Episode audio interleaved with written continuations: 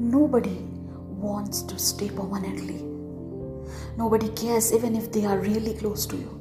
You are important to someone until they haven't got you with them. People will prioritize you, praise you, make you fall for them. And when they will have you completely, they will stop doing that everything they used to do for you. That's a fact, yes. People change, but not with the time. They change their behavior, gestures, impression for you specifically. Because the more you are close to someone, they'll hurt you.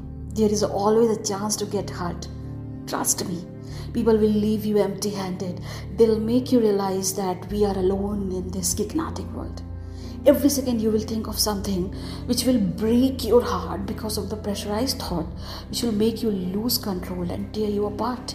You will face disagreement, disappointment, disrespect, distance, disloyalty, degradation, and all the detours for the lifetime.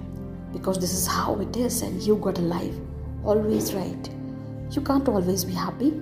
That's something more like an illusion. Because people can't see you happy or living a happy life.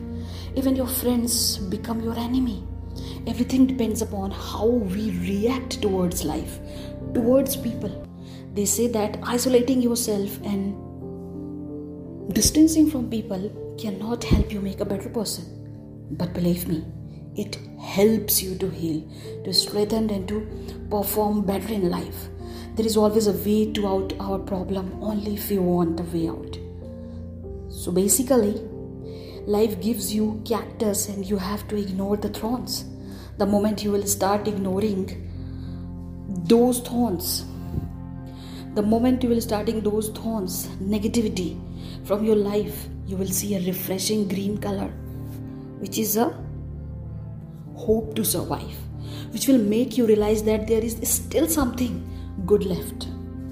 And you can start all over again.